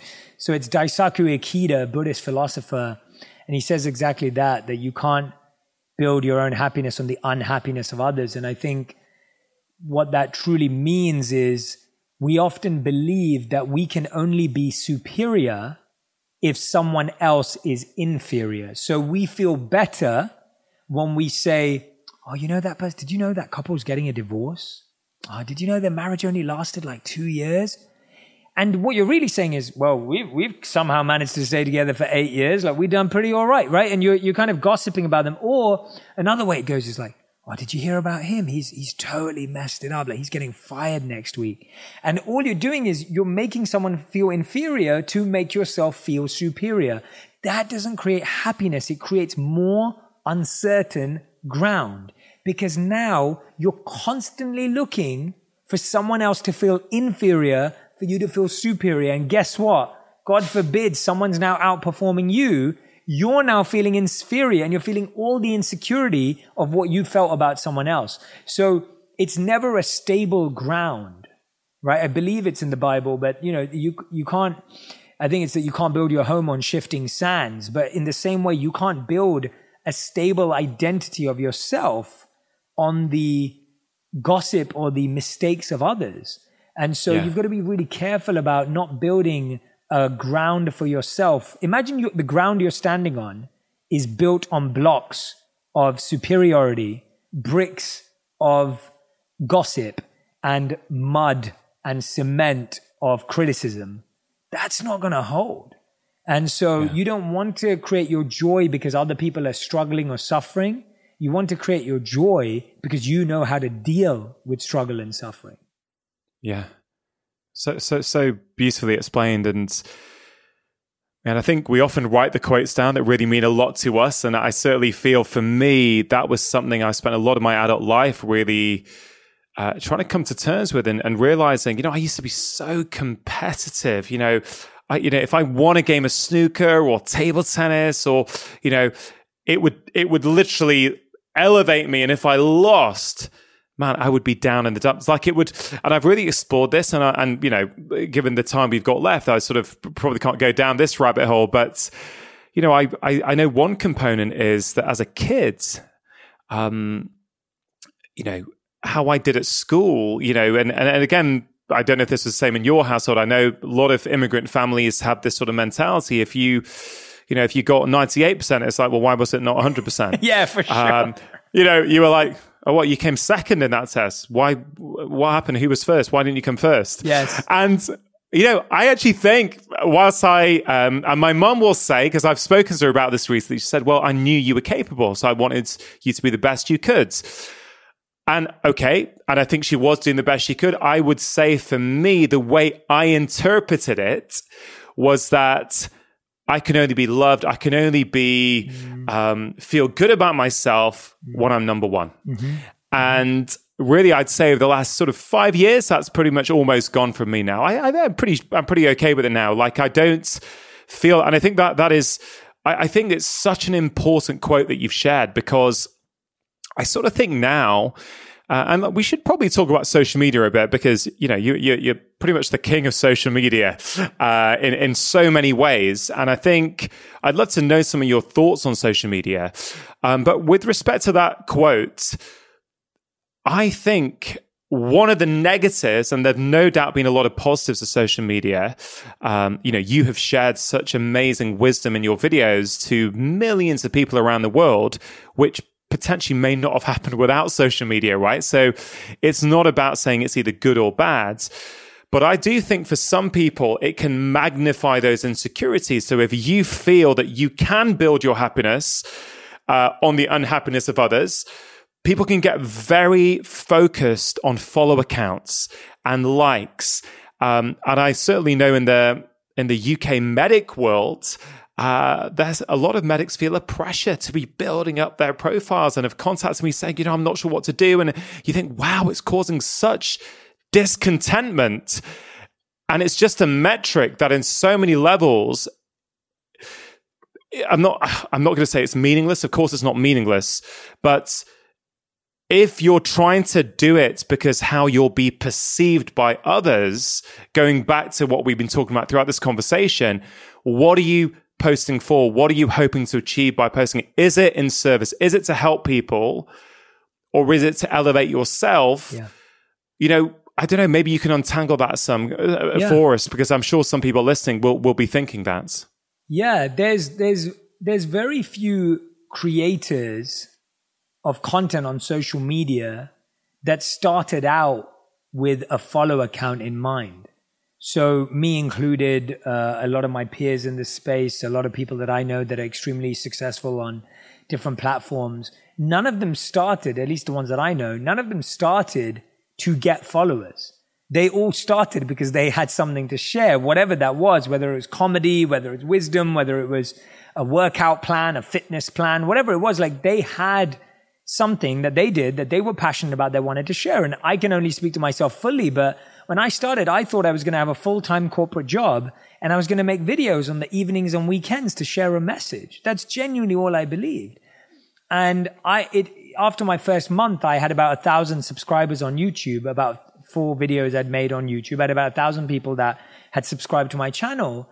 And most of my friends were like, great, Jay, that's where it's going to end. Like, congrats, well done. Like, you got a thousand subscribers. You kind of just crept in there in 30 days. Like, well done. That's cool. Like, how far is this going to go? And that's really the reality of what it felt like. And the interesting thing is, the question was never, how do I get more followers? The question was always, how do I make more content that impacts people?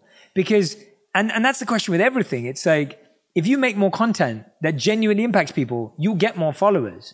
If you build a business that serves more people, you'll make more money. If you help a lot of people through your talents and gifts, you will be famous and known for it. Like it's, it's a byproduct of yeah. doing something properly. And that's why I love the definition that Peter Diamandis gives that we should redefine the word billionaire to be someone who impacts the lives of a billion people. Why is Jeff Bezos the richest man in the world? Because he's created a product that we all say we want and that it solves a problem that we really need. And so if you want to get followers, don't look at the number. Ask yourself, are you really creating the value that's going to help people? And they're going to naturally want to follow you. And, and they're going to want to love your work and share it. Because to me, that's the worthwhile pursuit in life. Because when you do that work, that work is humbling. When you do that creativity, that's the part that makes you grateful for the success that you get because you go, wow, like people actually care about what I have to say. But if you're just obsessed about numbers and metrics without being obsessed by the content, the creation and the, the service, then, then you'll never be satisfied because there'll always be someone better than you. So for me, when I set out to write this book, so many people are like, Oh, so do you, do you want this book to be a bestseller? And I said, I want this book to be a bestseller. Of course I do. But I'm not going to focus on it being a bestseller. I'm going to focus on writing the best book in the world that I can possibly write, given the skills that I have. And that's why when I talk about Dharma in the book, which is helping everyone find their purpose, Dharma is broken down. Dharma means purpose loosely, uh, and has many different meanings, but one of them is nature and purpose, your true nature. And the three aspects that I'll share now for the, and there's more depth in the book, the three aspects of Dharma are your passion, your skills, and your compassion. That's what it means. When you have your passion plus your skills plus your compassion, that equals purpose. But for most of us, if we're just looking at numbers and metrics and data, I mean, you'll be dissatisfied there. And, and I'm saying that as someone who really values numbers. I understand the value of followers, social media. I get the value of all those things and I'm highly strategic. But I'll be completely honest with you. I'm not focused on the number. I'm focused on making content. And, and that's the message that if we're focused on really creating value in the world, all of the other stuff will come naturally.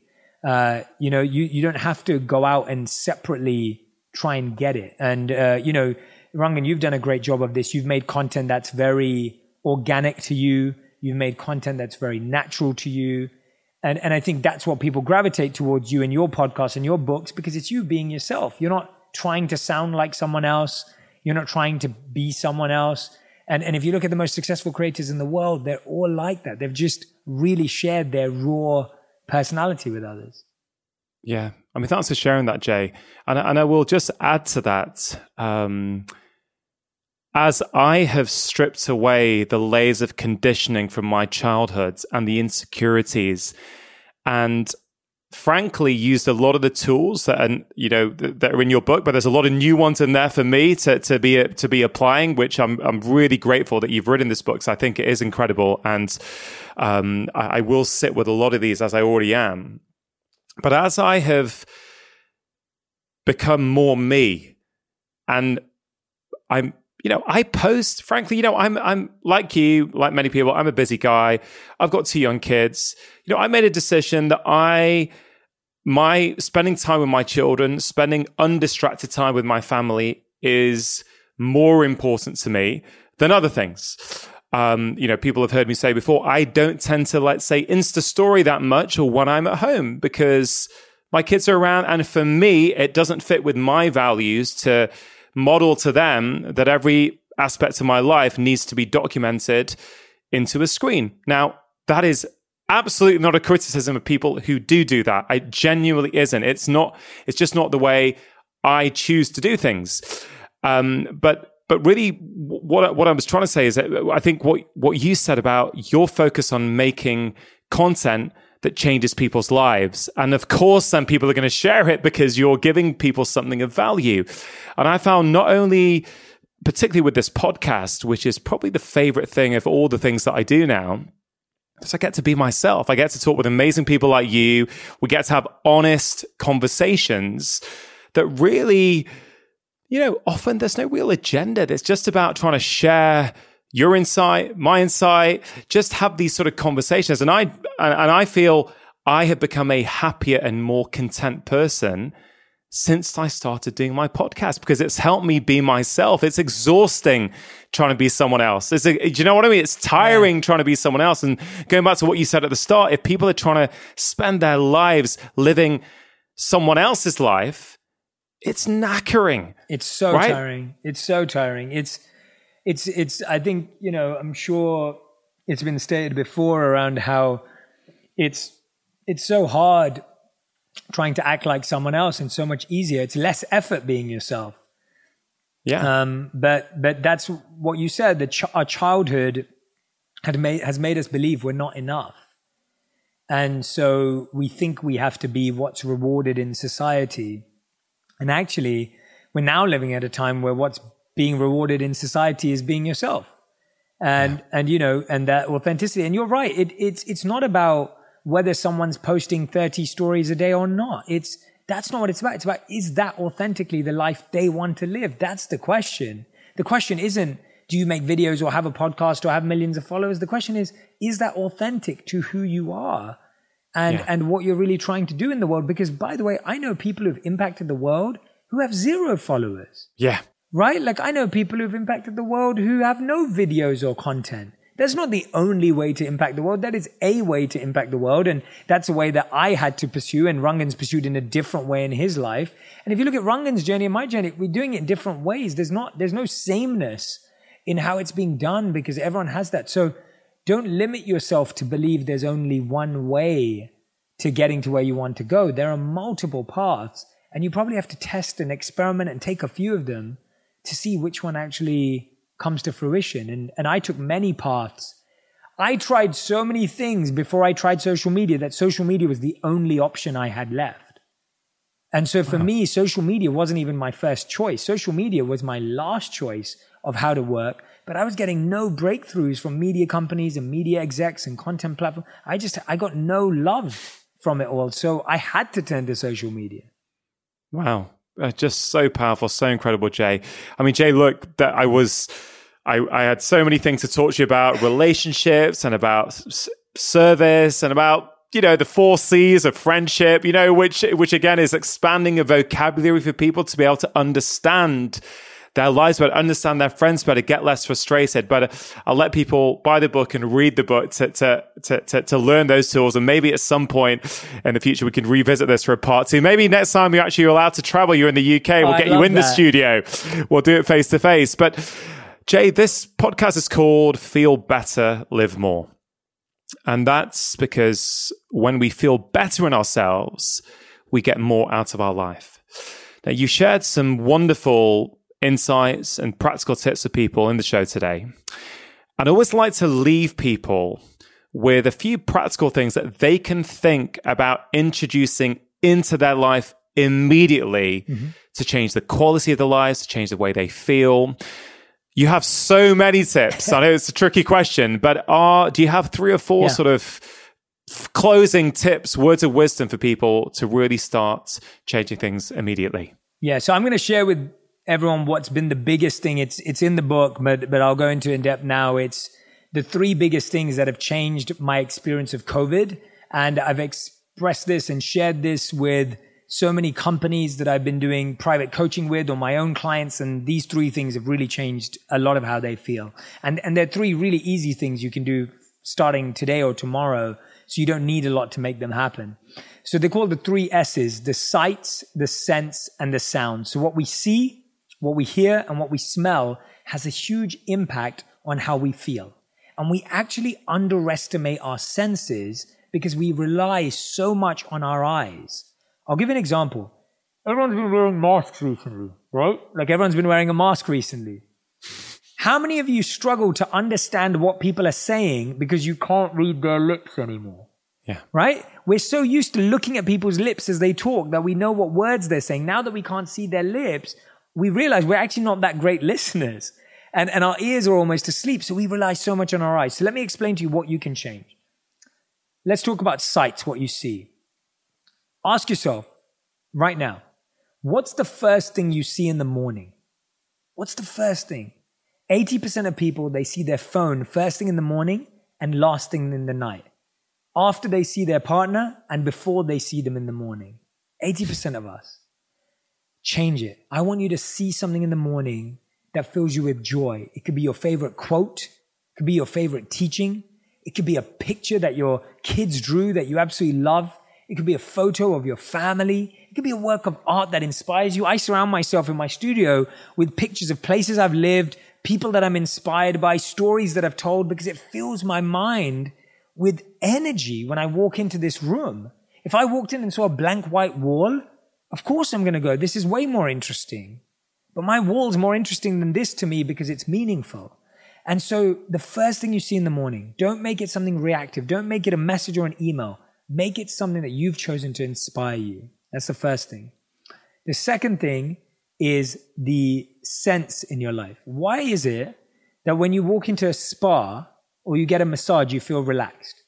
It's because they have sandalwood, lavender and eucalyptus just spraying out of diffusers and candles. And it's an instant way of feeling calm. If you just inhale on your inward breath for a count of four and exhale for a count of four, if you just inhale eucalyptus, lavender, sandalwood, whatever scent you like from a diffuser or a candle, you will feel a natural sense of calm in your life and, and feel that clarity that you need to drop out of that anxious feeling you may have. And you can have a different scent in your living room, a different scent in your bedroom, a different scent in your kitchen, one that feels right for the energy you want in that room. And the third and final one is sound. So many of us don't realize the power of sound, but whether you're listening to your favorite song or whether you listen to nature sounds, when we were monks, we would rise to nature sounds. And we found that the sound of nature is so at pace with the body and the mind. And when I lived in New York, I'd often feel exhausted mentally. And I'd wonder why I, I exercise, I meditate. Why is it that I feel that way? And I realized because it's of something when I researched called cognitive load. Your brain is making sense of insignificant sounds of drilling, of construction work, of cars and taxis and horns. And so your brain doesn't have the power to deal with what's actually it's trying to focus on. So ask yourself, what are the sounds in the background of your life? Are they songs that bring you to life? Are they music that calm you down before you go to bed? Use sights, scents, and sounds to change the state and energy of any environment in your home. And if you literally walked into every room in your house and you said, What is the sight that inspires me in this room?